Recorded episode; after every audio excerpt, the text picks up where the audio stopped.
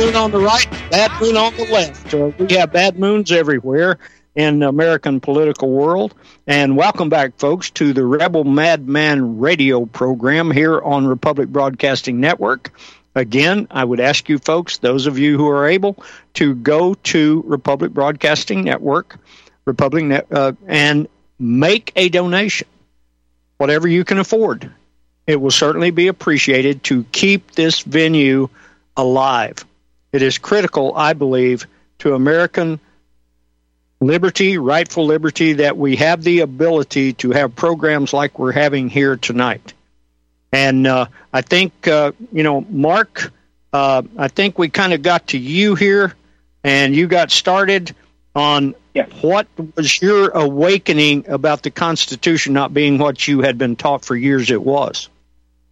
Well, you know, for me, I guess I mentioned in my introduction, I, I always kind of had this nagging feeling that something was wildly wrong, and, and I just couldn't put my finger on it. And the crowd I rang with at that time, we really weren't all that interested in in, in discovering what this gut feeling could have been. It was more about we just got to advance the ideas, got to continue to advance the ideas because somehow in these ideas lies the solution. But yet, I'm always dealing with this this contradiction in my mind of, but yeah, but how many more times am I going to say something isn't constitutional, but then it happens? And then through a process that I can only I can only mildly claim to be somewhat divine, perhaps, um, I wandered into this scholarly um, uh, chat room where one of the people that were there, these are Christian historians that were discussing particular topics about the Constitution. One of them had thrown out this this idea that um, there were four delegates to the Constitutional Convention that were there who left in protest. Well, here I am. I'd never heard that before. I never, nobody ever told me there were four guys there. I mean, in fact, every story within the Christian community or the conservative community is that this thing was was largely a prayer meeting, and out popped the Constitution. You know, in a very general general sense, and uh, and of course, you know, that's what most conservatives and Christians the idea they live on that the convention was this really sober, you know, uh, uh, event where the most the wisest men amongst us met and gathered and crafted this, you know, perfectly this wonderful document called the Constitution.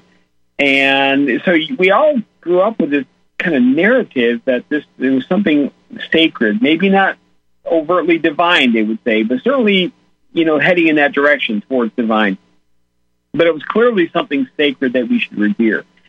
And lo and behold, I run into this idea that there were four guys who left in protest. Well, they had listed the names of the four men who left in protest, and I thought about starting to dig into their history because I'm I, ha- I now have this kind of conundrum in my mind. Well, wait a minute. If it's sacred, why would four guys be there and then leave in protest? And not only leave in protest, but write about what they saw with their own eyes. Well, once you start down that rabbit hole, you begin to realize what the convention was. And as you dig more and more, you start to find out that all of the Pennsylvania delegates were from Philadelphia.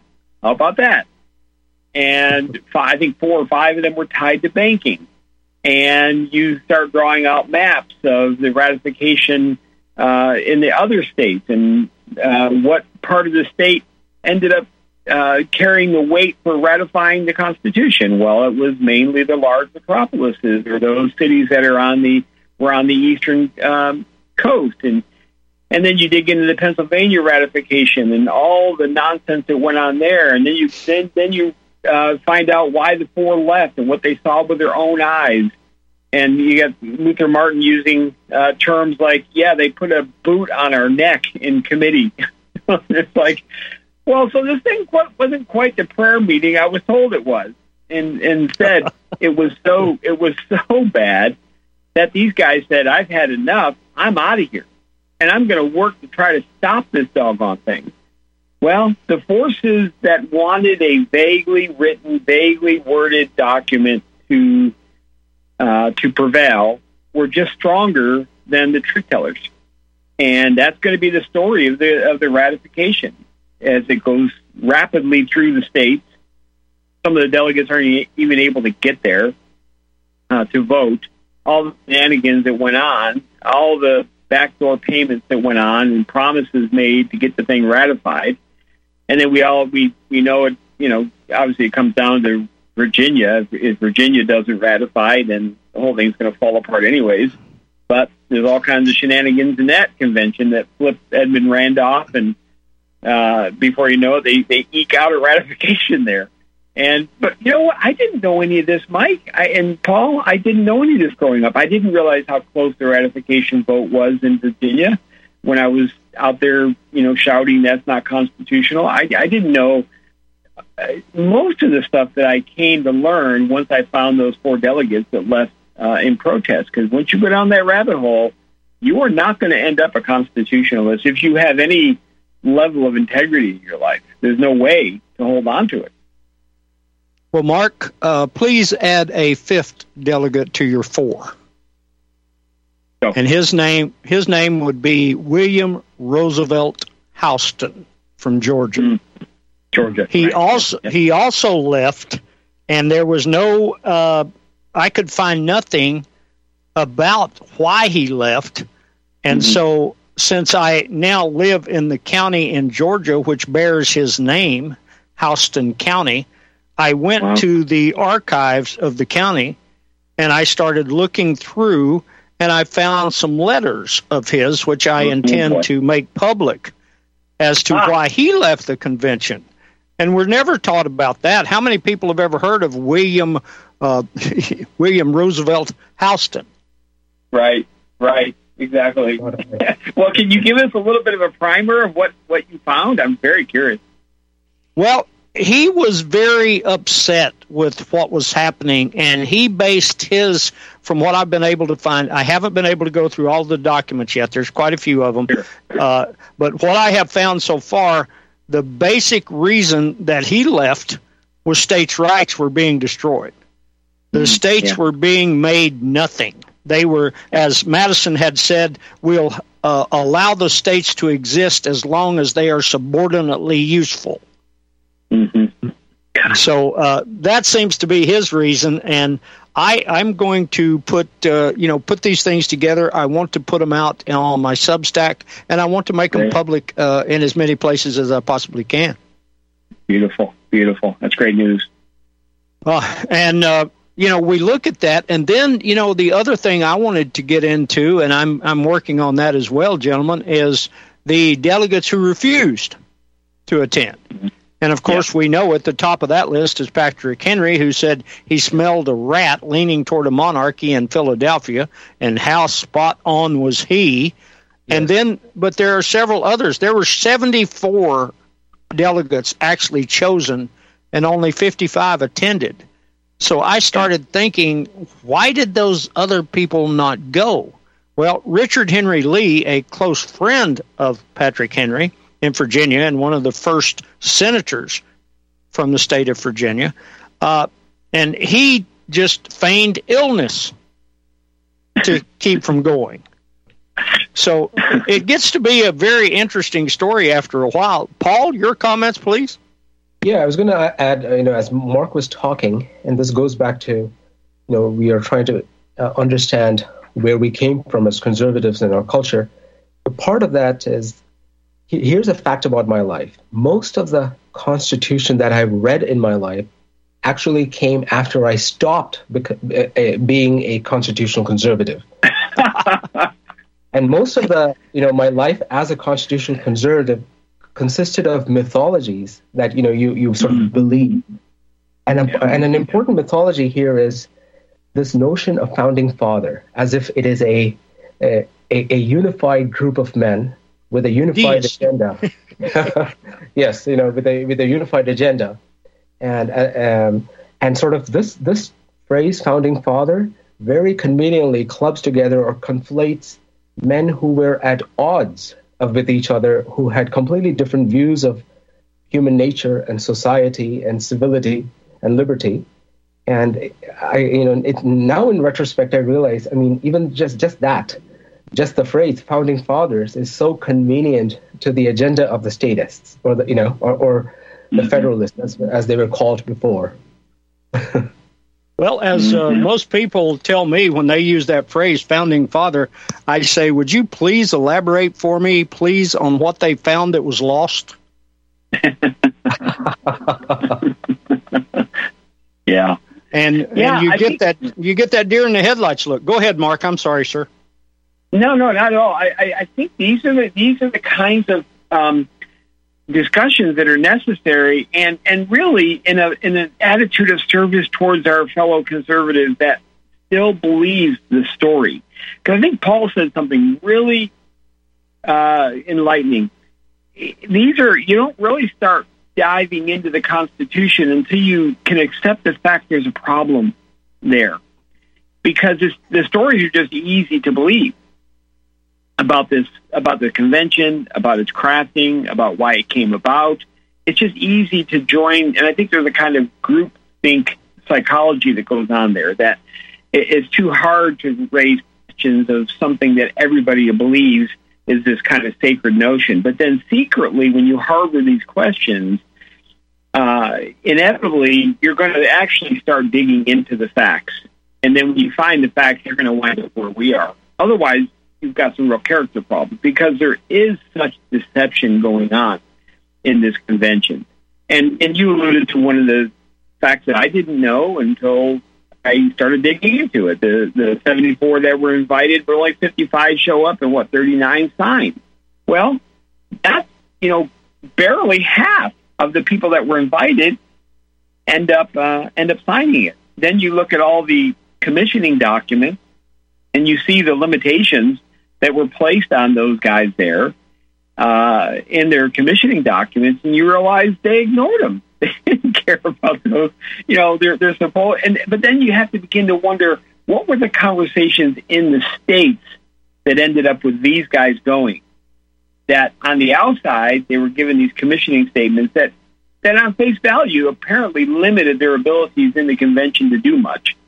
Um, three states particular. I think New York, uh, Delaware, and I forgot the other one now, perhaps Virginia. But one of the, the three states that were were expl- expressly uh, prohibited from taking any action that would, you know, do more than uh, you know, kind of uh, strengthen the Articles of Confederation than the, that, that the Constitution at that point. Um, but you see these limitations, and you realize, boy, as soon as an almost quorum gets there, you know, Madison's already starting to move on to uh, let's establish the rules. and their first rule is Washington's the president of the convention, and then everybody else shut up and don't say anything. You can't you can't tell anybody what we're going to do here, and without even a quorum, they're already operating. They're functioning um, without a legitimate quorum. I mean, there's some question if one if if Hamilton's there and that represents New York or not, but that's you know that's kind of a technical question. But once you head down this road, um, and again, I want to go back to what Paul said there. I think the, the, the, the human nature is to go with the group, and if the group believes this thing is sacred, it's very hard to question it. But once you do, you end up with our story, some kind of our story. It's like I had a question, I started looking into it. Oh my goodness, it's not what I was told. Well, then you start digging more, and you realize why did I ever believe this? Why? Well, because groupthink and all kinds of social dynamics happen, and and and most people that are in the conservative, constitutional conservative, Christian conservative movement are well-meaning people. They are the ninety-six percent. They're not the me, the four percent that the has social pathologies. Um, they're the ninety-six percent. They mean well, but we're people of stories. You know, the human mind learns so much more from stories than you know uh, nonfiction books that they might read. Um, and and you know David Barton, and you know all these guys running around out there, you know, telling a tall tale about, about making a lot of money, making a lot of money. Yes, it goes back to what Paul was saying earlier. There's this incentive you know, to make money uh, on this. And I don't want to reduce these guys completely to that. I think sometimes these guys just get caught up in their own stories. You know, I was reading um, William Maclay's uh, notes on the first uh, Senate. He was a senator yes. from Pennsylvania. And boy, mm-hmm. you read that autobiography, and they, they were throwing punches in the Senate. they went right after yes. each other, um, yes. and it was combat. And uh, you know, so this, but we're told this kind of pristine story about how God intervened over the with the fog over the East River, and it sounds plausible enough until you find out the East River fogs over quite a bit.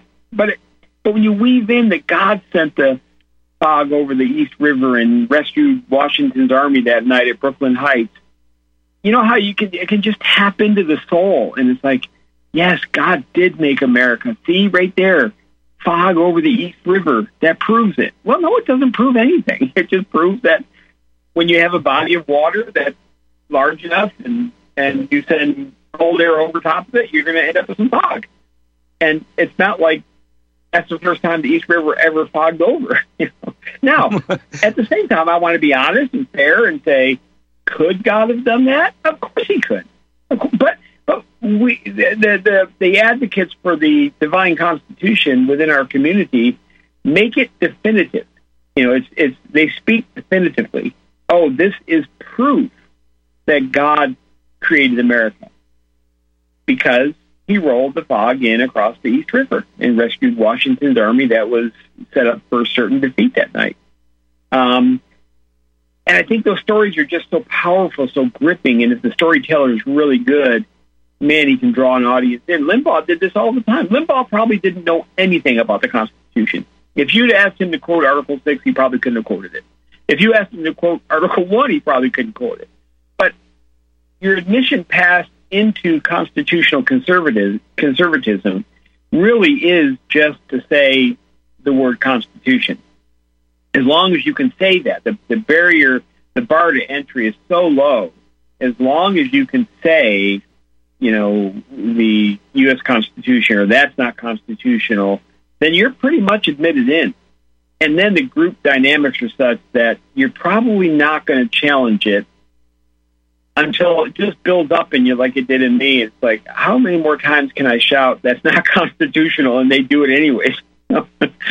and, my words, my words, uh, that's not constitutional are totally impotent. You know, how many more times am I going to say that? And at some point, you, you you just sense the intellectual inconsistency in your mind, and it grows powerful enough. You begin to ask questions, and and and then you end up where we are. Well, I'm glad you brought up Maclay because uh, the majority of people uh, totally do not understand that uh, even though the first U.S. House of Representatives was public, the first U.S. Uh, Senate was secret. Mm-hmm. And fortunately, William Maclay took some notes. Otherwise, yep.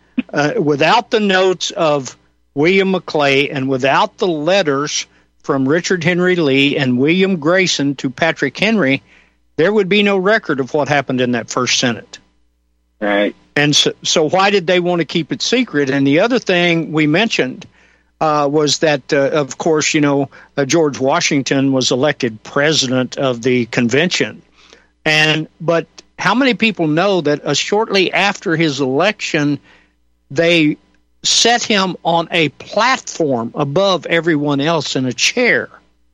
Oh, I wonder why. yeah. That that uh, you know you you begin to wonder about these things, and then when you really delve into this and uh, you start looking at these uh, gentlemen, you know one of the gentlemen that is so perplexing to me about this uh, about the anti-federalists is Luther Martin. Yeah. And the fact the fact that Luther Martin today is buried in an unmarked grave paved over for a parking lot in New York.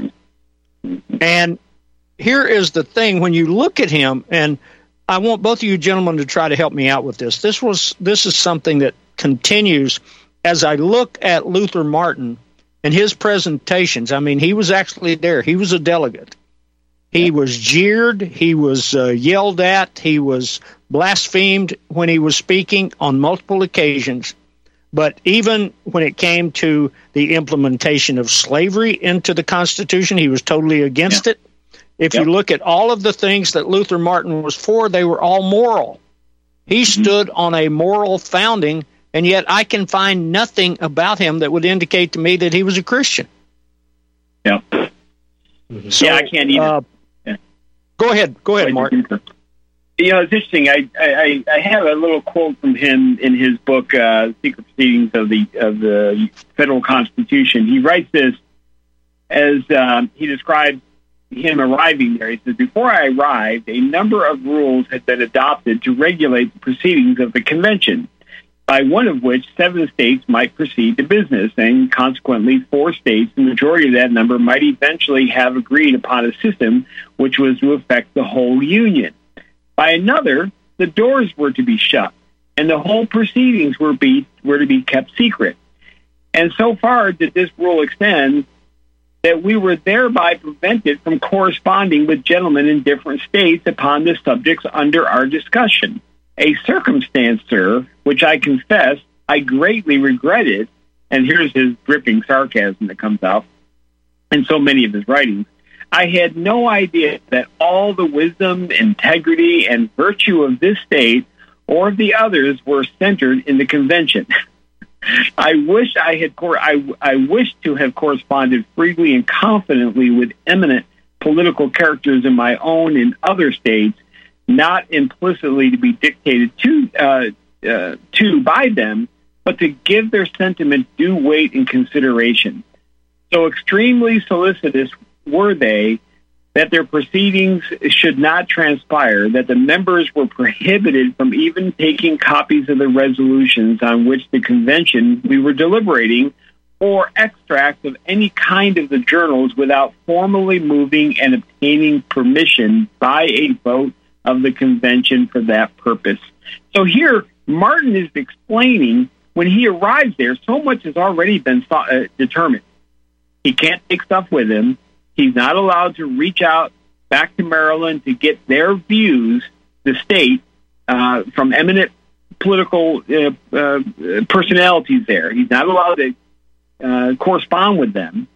And then he sarcastically says, I had no idea that all the wisdom and integrity and virtue uh, of, of the states was going to be found in that convention. And so you can sense his frustration in his writing. He's, he's, he's walked into this place and he's realized, what, what have I walked into? They've already, the, the, the, the jig is already up. They've already, they've already figured out what they're going to do. And this is what 99.9% of constitutional uh, conservatives have no no view of, and yet Walter I mean Walter Martin uh, Luther Martin is scorned, as you said is a parking lot over his grave. I mean, he's he's the drunk. He, you know, obviously he had a drinking problem. I don't know much about his faith background, but he was clearly one of the more moral guys there.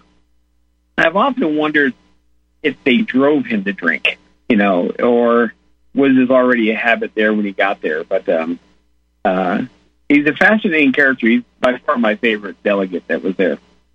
Well, there's so little information about him out there, uh, Mark, as I'm sure you and Paul well know. And when I was on a two year contract as a consultant for the trial lawyers of Arkansas, uh, I traveled all 75 counties in Arkansas made presentations in each county.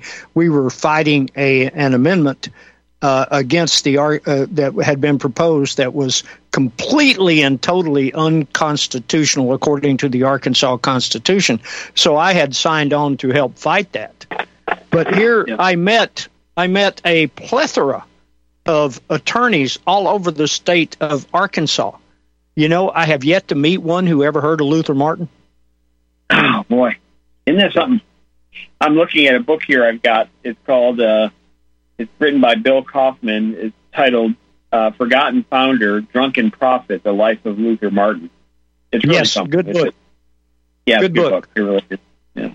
Good book. Uh, I uh, I kind of was repulsed at his uh, use of the word drunken. Uh, that yeah. that kind of bothered me, but uh, you know, I, he was known to drink, and he was, uh, and he didn't care you know, if he owed somebody money, he might not pay them on time, but he eventually paid them. Paid them, right. And of course, you know, uh, one of the things that was always significant to me, gentlemen, then I want Paul to jump in here.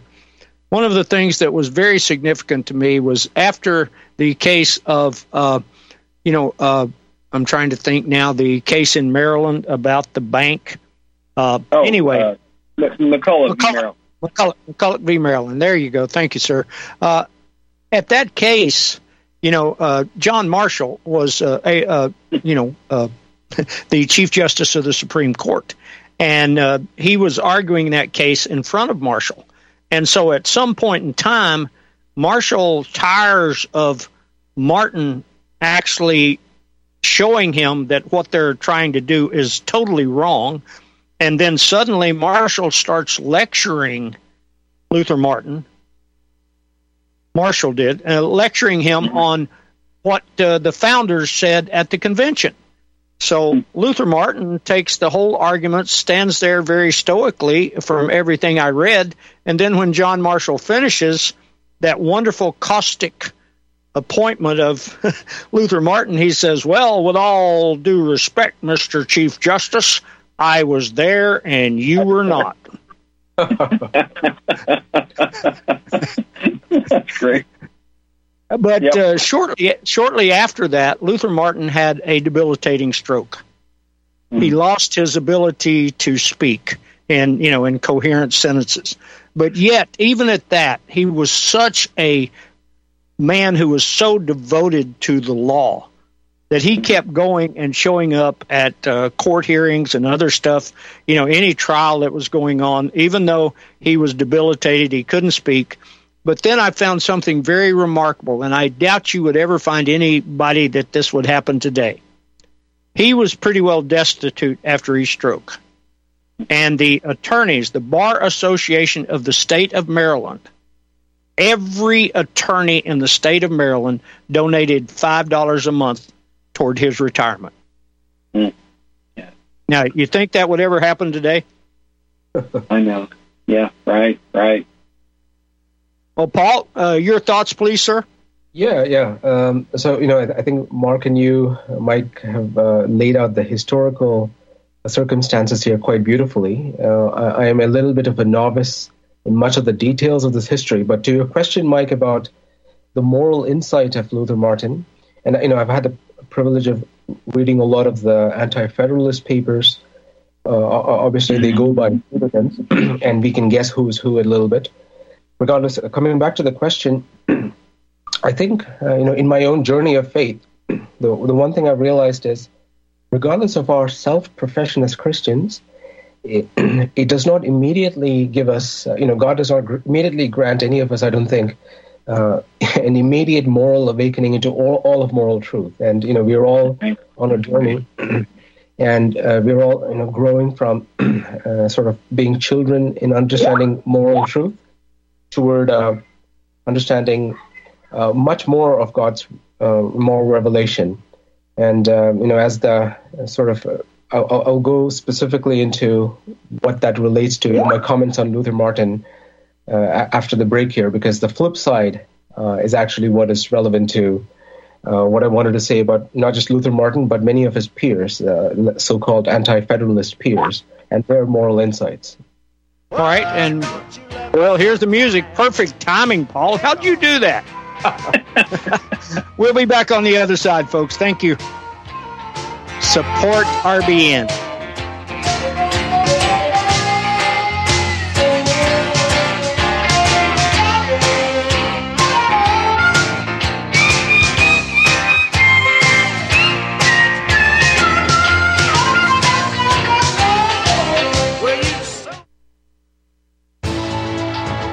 You are tuned in to the Republic Broadcasting Network. Visit our website by going to republicbroadcasting.org. February is Heart Month, and every year, Extendivite has a sale. This year is no different. Extendivite is regularly $69.95 plus shipping and handling for a two month supply. In February, Extendivite is only $57.50 for a two month supply plus shipping and handling. Extendovite is a combination of garlic, cayenne, hawthorn, bilberry, ginkgo biloba, valerian, and milk thistle. These ingredients work synergistically to improve your overall health. So don't delay, join the Extendovite family today. To order, call 1 877 928 8822 or visit extendovite.com. That's X T E N D O V I T E dot com. Extend your life with Extendovite. Are you one of the millions of people who feel like there is a dark cloud hanging over their heads whenever they're using pharmaceutical drugs? For some, the short term relief can turn into an opioid addiction nightmare. Have you ever wondered why CBD oil is a billion dollar industry? It's because it works better than opioids and is actually healthy for you. However, CBD oil is stripped of all other helpful compounds found in the hemp plant. According to neuroscientists, the whole hemp plant, otherwise known as hemp paste, is even more effective than the chemically processed CBD oil. Are you ready to take back your health? You can try hemp paste for the price of a cup of coffee. hemppaste.com slash RBN. Free shipping on orders over $50. See the banners for hemp paste at republicbroadcasting.org and visit hemppaste.com slash RBN. Says the essence of Jewish power is the ability to prevent the discussion of Jewish power. Jewish power requires anybody in politics to understand it and know about it, but never talk about it. My Awakening really sums up with the very best evidence the facts and the truth about race and the fact that race drives history and the truth about the Jewish question. The younger you get, the greater the percentage of people who identify as alphabet soup, you know, LGBTQ, RS. This woman, she's like, oh yeah, I identify as a koala two years ago. And I'm like, what? A koala? What? Maybe if it was Quickie Koala, that might be cool, but otherwise, I. How about an N-word pass? Have you ever received an N-word pass from any of your black friends? Biden invited a drag queen to come for the signing of the Respect for Marriage Act, the Respect for Anal Sex Act. So, you know, I mean, let's, let's, let's just call it like it is. The Patrick and Jeremy Show, Tuesday at 9 Central and Wednesday at 1 Central.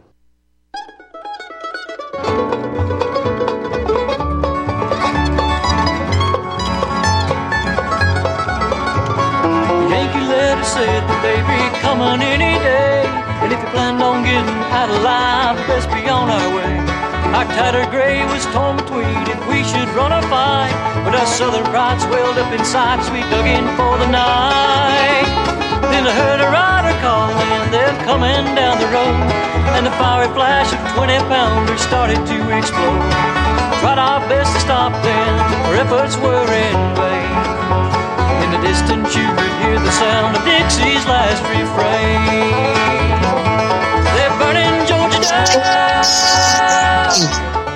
Uh, wonderful bluegrass guys from up there in my home country of the Appalachian Mountains, Balsam Range. I really love their music, but uh, we need to uh, jump back in here, folks, and uh, let uh, Paul uh, finish his thought, and then we need to bring Mark in for his comments on that thought. So, Paul, take it away, buddy. Certainly. Thank you, Mike. And by the way, on Appalachian bluegrass music, my daughters and I have been enjoying uh, squ- square dancing recently, and there's a lot of bluegrass there. So, Oh, yes. Have you got any videos? I need to see that. yeah, I'll send you some, Mike. Uh, okay.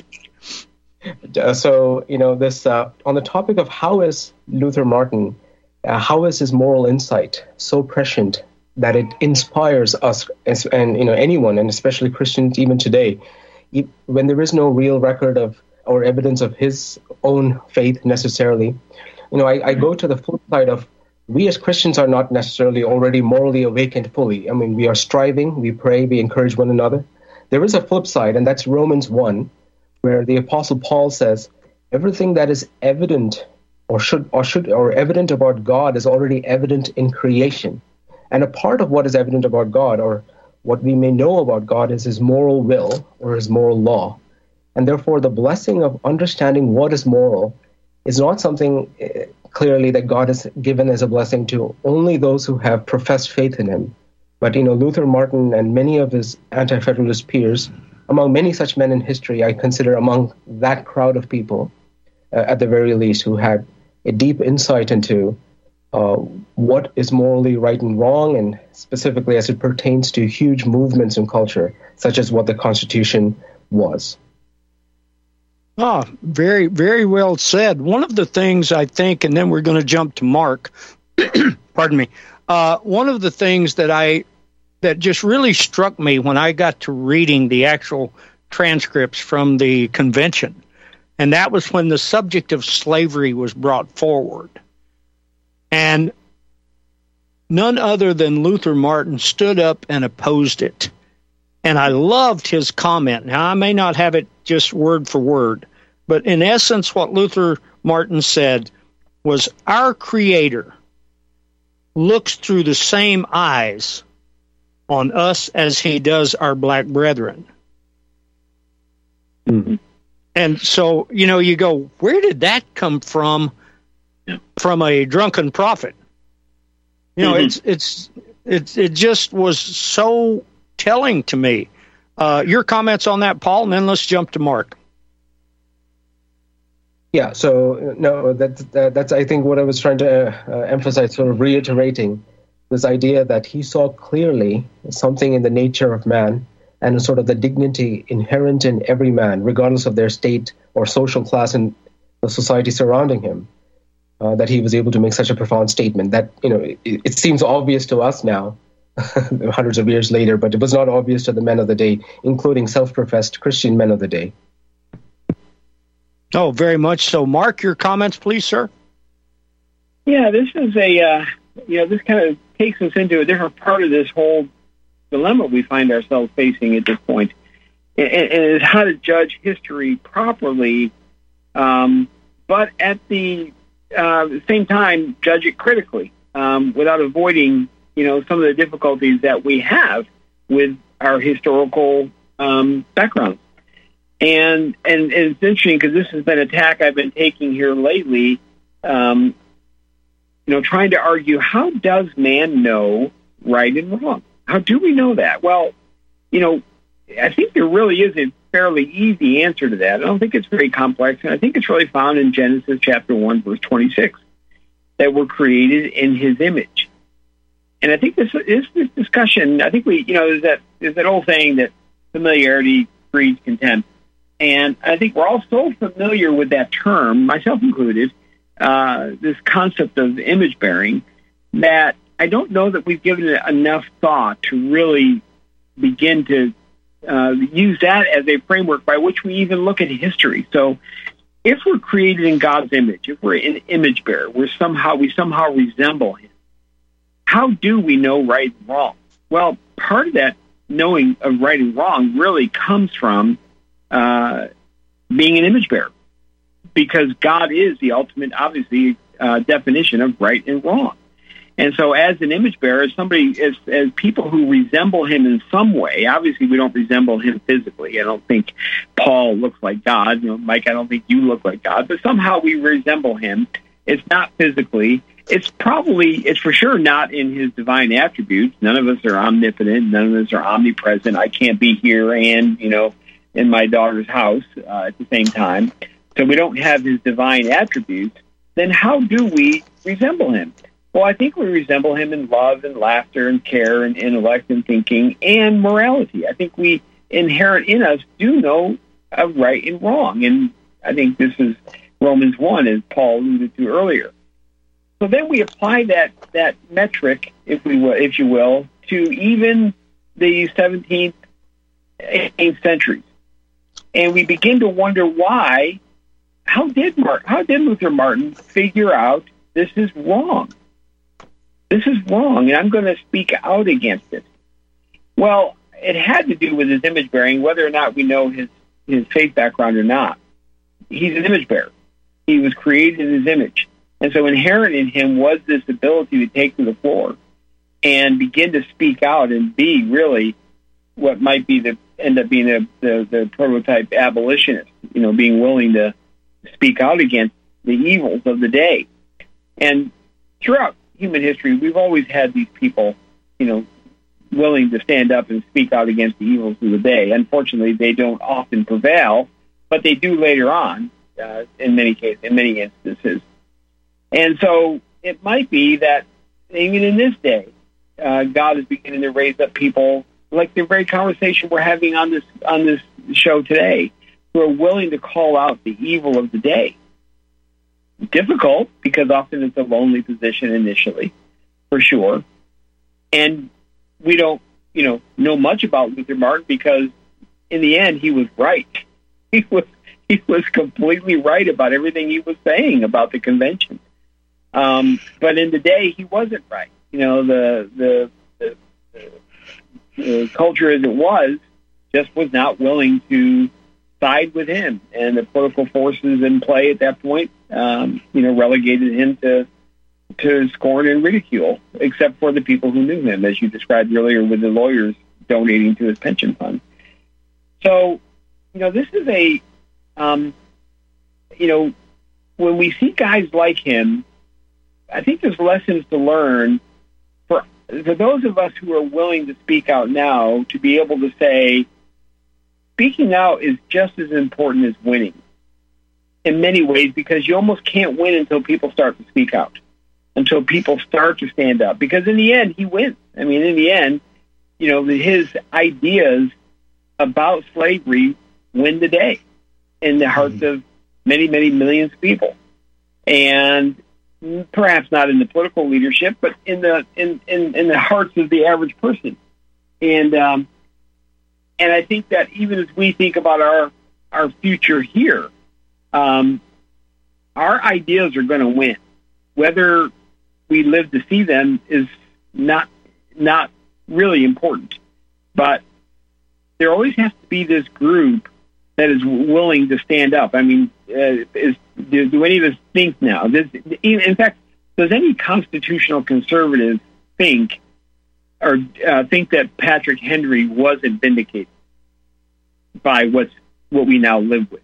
Of course, he was vindicated. Everything he said was his all of his convention speeches are vindicated by what we're suffering through now. The very his fear that the that the uh, this new general government was, was going to swallow the states.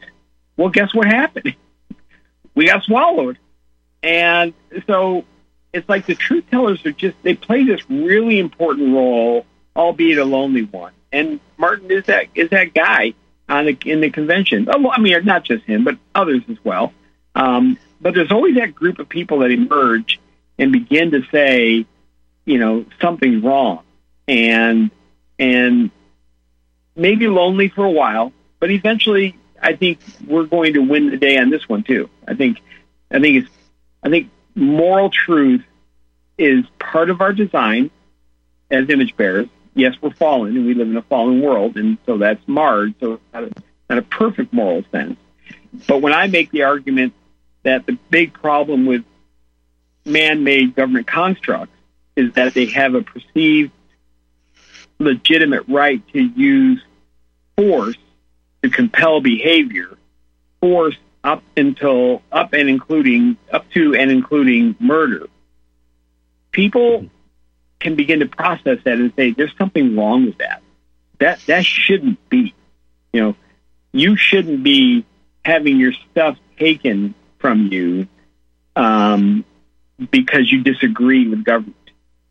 There's something just morally bankrupt about that idea." Uh, because in a Western democratic form, it's the majority that just hates your stuff. And so we, when we can frame the argument morally, I think we win the day. And I think in the end, that's what, you know, Martin begins and, and others were there prior to that. Um, but you really see in the abolition movement, you know, you really begin to see uh, people making profoundly contrasting moral arguments. And that's, I think, where we're at. Well, very well said. Um, now, here is something I wanted to ask you, gentlemen. Um, I believe that the people with strong moral values left the convention because they couldn't see themselves participating to the end. And as John Francis Mercer wrote to Luther Martin uh, after they left, that uh, you know it uh, just couldn't do it. And then, of course, we all know about, uh, or we should know. I shouldn't say all. That was way too inclusive. Of uh, you know of uh, Robert uh, Robert Yates and John Lansing Jr. Yeah. And here here were two men who eventually became the Chief Justice of the Supreme Court of the State of New York. And of course, you know uh, Robert Yates wrote his Brutus and just really went after Alexander Hamilton for what he was uh, you know, when we get to those Federalist Papers into the 60s and beyond, and then uh, go and look at the uh, reply by Brutus, it's uh, it's great. But uh, here, here's a point that I've often wondered about, gentlemen, and that is, you know, I think that the moral people left, except for George Mason, Elbridge Gerry, and I, you know, an, an Edmund Randolph until Edmund Randolph flipped. But yep. of course, he was he was rewarded yeah. by becoming the first attorney general. Uh, so, one of the things that I wondered about as I was looking through these things, and I'd like both you gentlemen to comment on this, was at the uh, Virginia Ratification Convention and also the Pennsylvania Assembly they both admitted that the delegates that they sent to the Constitution had, no, I mean, to the convention had absolutely no authority to do what they did. The the Pennsylvania Assembly came out and said afterwards that, well, but they acted totally on their own. They did not act as the lawful representatives, and when were we ever taught that? that even their state said they were not the they that they operated on their own and outside of the parameters of which they were sent. And the delegates from the state of Maryland. Now, I like John Dickinson, who actually at one time actually defended this position, but the delegates from Delaware were told by their legislature, "You will agree to nothing." That takes away the one state, one vote paradigm. And yet they did. And uh, we look at that, and then also, you know, I think it was June the 4th of 1788 at the uh, uh, ratification convention, and Patrick Henry brought up to Edmund Randolph, who was the chair at that time, and he said, I would like to see all of the documents brought forward so we can look at those before we delve into. Uh, he said, I want to see the documents from the Annapolis Convention. I want to see the documents from the uh, Constitutional Convention. He said, I think all of the delegates should be able to look through these before they make a decision. And Edmund Randolph gets very upset. There were several people in their private letters thought there was going to be a duel between Randolph and Patrick Henry. And uh, Randolph says, well, it doesn't make any difference if they broke the law. Yeah. Oh, yes. Your comments, Paul? Yeah, you know, and Mark mentioned something related to this, Mike, as you know how the feds swallowed up the states, right? Yes. Uh, b- before I comment on the specific history here, the one point I wanted to bring regarding state sovereignty and state rights actually goes back to another uh, idea that I brought up earlier in this program about how a lot of the constitutional conservative movement is not informed by uh, history or even a correct understanding of the events that transpired or even the contents of the document, but by these easily believable mythologies. And, mm-hmm. we hmm. talked about the founding father mythology, which clubbed together people who had opposing ideas. uh, now, the other mythology, the oft repeated slogan that sad to say, gentlemen, I have repeated many times in my life, in my youth, is mm. we're not a democracy, we are a constitutional republic, as if that meant something. And uh, I would I would tell people without even knowing what the meaning of the words that I mindlessly parrot, I would say, "Oh no, the feds can't do anything that they want. You know, we are America is special because this is the only country where states are sovereign. All 50 states are sovereign and they are um, practically like you know independent nation states. And th- this is part of the other sort of mythology in, in this movement. And so after coming out of all of this, you know, and understanding the truth, and even before understanding the history, just understand, understanding the true nature of how false this idea was, simply logically enabled me to, you know, go back to my constitutional conservative friends with this question. Okay, so you know, okay, you, you guys say, you know, you know, there's this Tenth Amendment and uh, there's state sovereignty claims and so on, so on and so forth. Now, in 1787, when the Constitution was being written, many, many more than a decade after the the War of Independence, did we already have a constitution? And secondly, was there anything in that constitution that did not support the idea of state sovereignty that the new US constitution had had to improve upon or did it even improve upon it or did it make it worse? And if that's the case, how can you claim to support the idea of state sovereignty and support this newfangled innovation of the US Constitution over and above the existing Constitution, which you would even admit supported the idea of state sovereignty far better, namely the Articles of Confederation. So, yeah, th- th- that's sort of responding to the points you guys were making. Well, Paul, uh, here's something I don't think most people know about, and Mark, uh, is that uh, at the first Congress, when they were proposing amendments and the amendments were being brought in, and over 200 proposed amendments were brought to the first House of Representatives, and uh, Madison appointed a committee of seven Federalist lawyers to go through all of those amendments and, in essence, to take out anything that might shackle the government and to change the wording if they need be. Well, during this time, there was this representative from South Carolina. His name was Thomas Tudor Tucker, T U D O R, middle name. And Thomas Tudor Tucker said, Look, I want to make sure that in the 10th Amendment, that the word expressly, which comes from our uh, Articles of Confederation, Article 2, expressly delegated powers. I want that expressly put in and he and Madison get in a big battle going back and forth. And Madison makes this classic comment No government can be held to its delegated powers, it must always have the power of implication. Wow. That, des- that destroyed us right there. Comments, yep. Mark? No, that's exactly, and that's that. That's why I bailed out on the nullification movement when I found that story. It's like so every time that the Supreme Court rules the Tenth Amendment truism, it's true. I mean, in the in the way the way it's currently designed, um, and we see this in Marshall's famous um, uh, statement about the the elastic clause. Um, there are implied powers there that I didn't think were there. I mean, I, there was a time I really thought. Uh, I remember there was a senator from Nevada. I forgot his name now. Who tried to get some legislation through the Senate called the Enumerated Powers Act. And the theory mm-hmm. of the legislation was it was going to lock Congress down to the supposed 18 or 17, however you look at them, enumerated powers in Article 1, Section 8. And I actually believed at that point that that was what the, the powers Congress had were.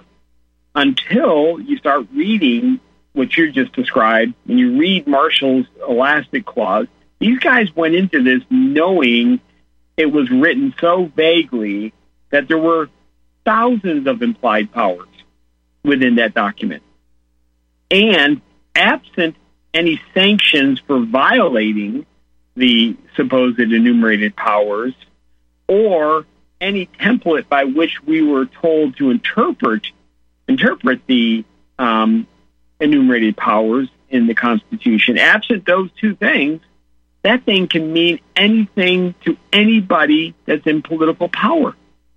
Well, yet I will tell that to my conservative friends, and they will they will continue to hearken back to Article One, Section Eight, the enumerated, enumerated powers.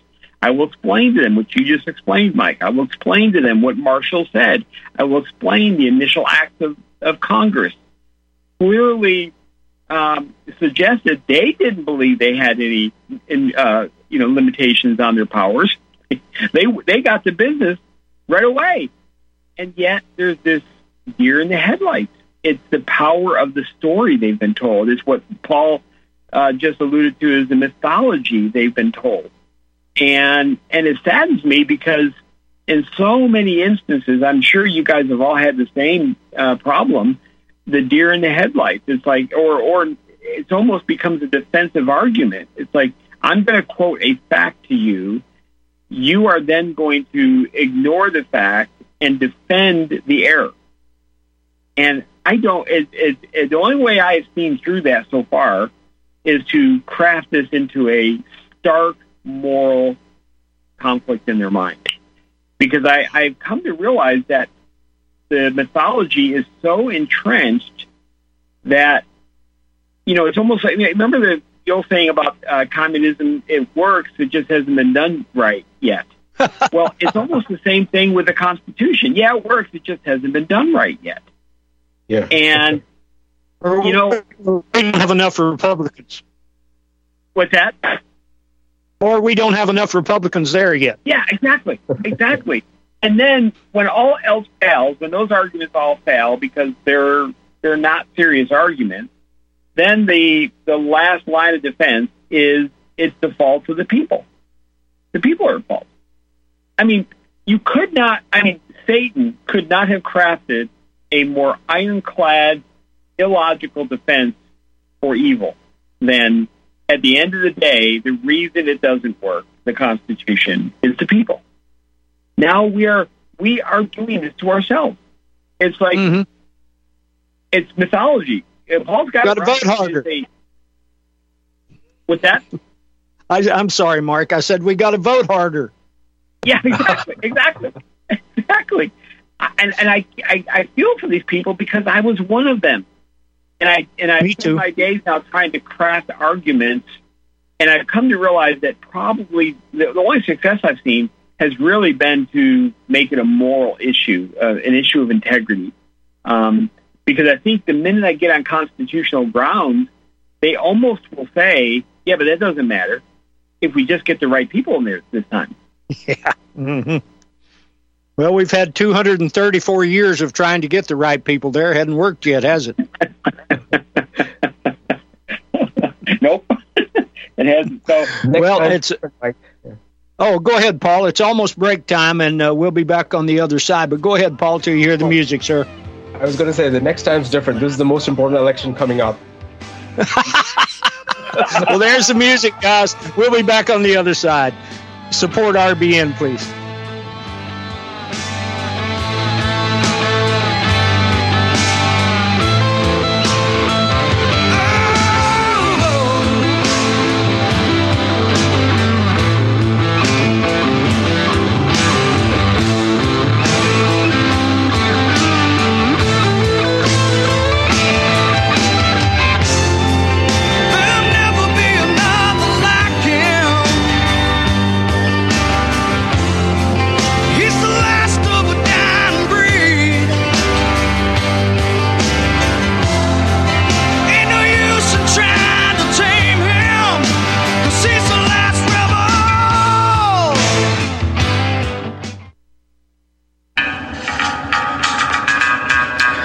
Find your inner rebel at Dixie Republic, the world's largest Confederate store, located in Travelers Rest, South Carolina.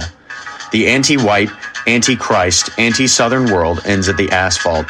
Welcome to God's country. Log on to DixieRepublic.com to view our Southern merchandise from flags to t-shirts to artwork.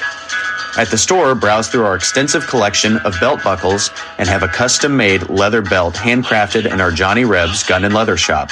That's DixieRepublic.com, where you can meet all of your Southern needs. Support those that support the network. Support Dixie Republic at DixieRepublic.com. Email ProudSouthern123 at gmail.com and let them know that RBN sent you.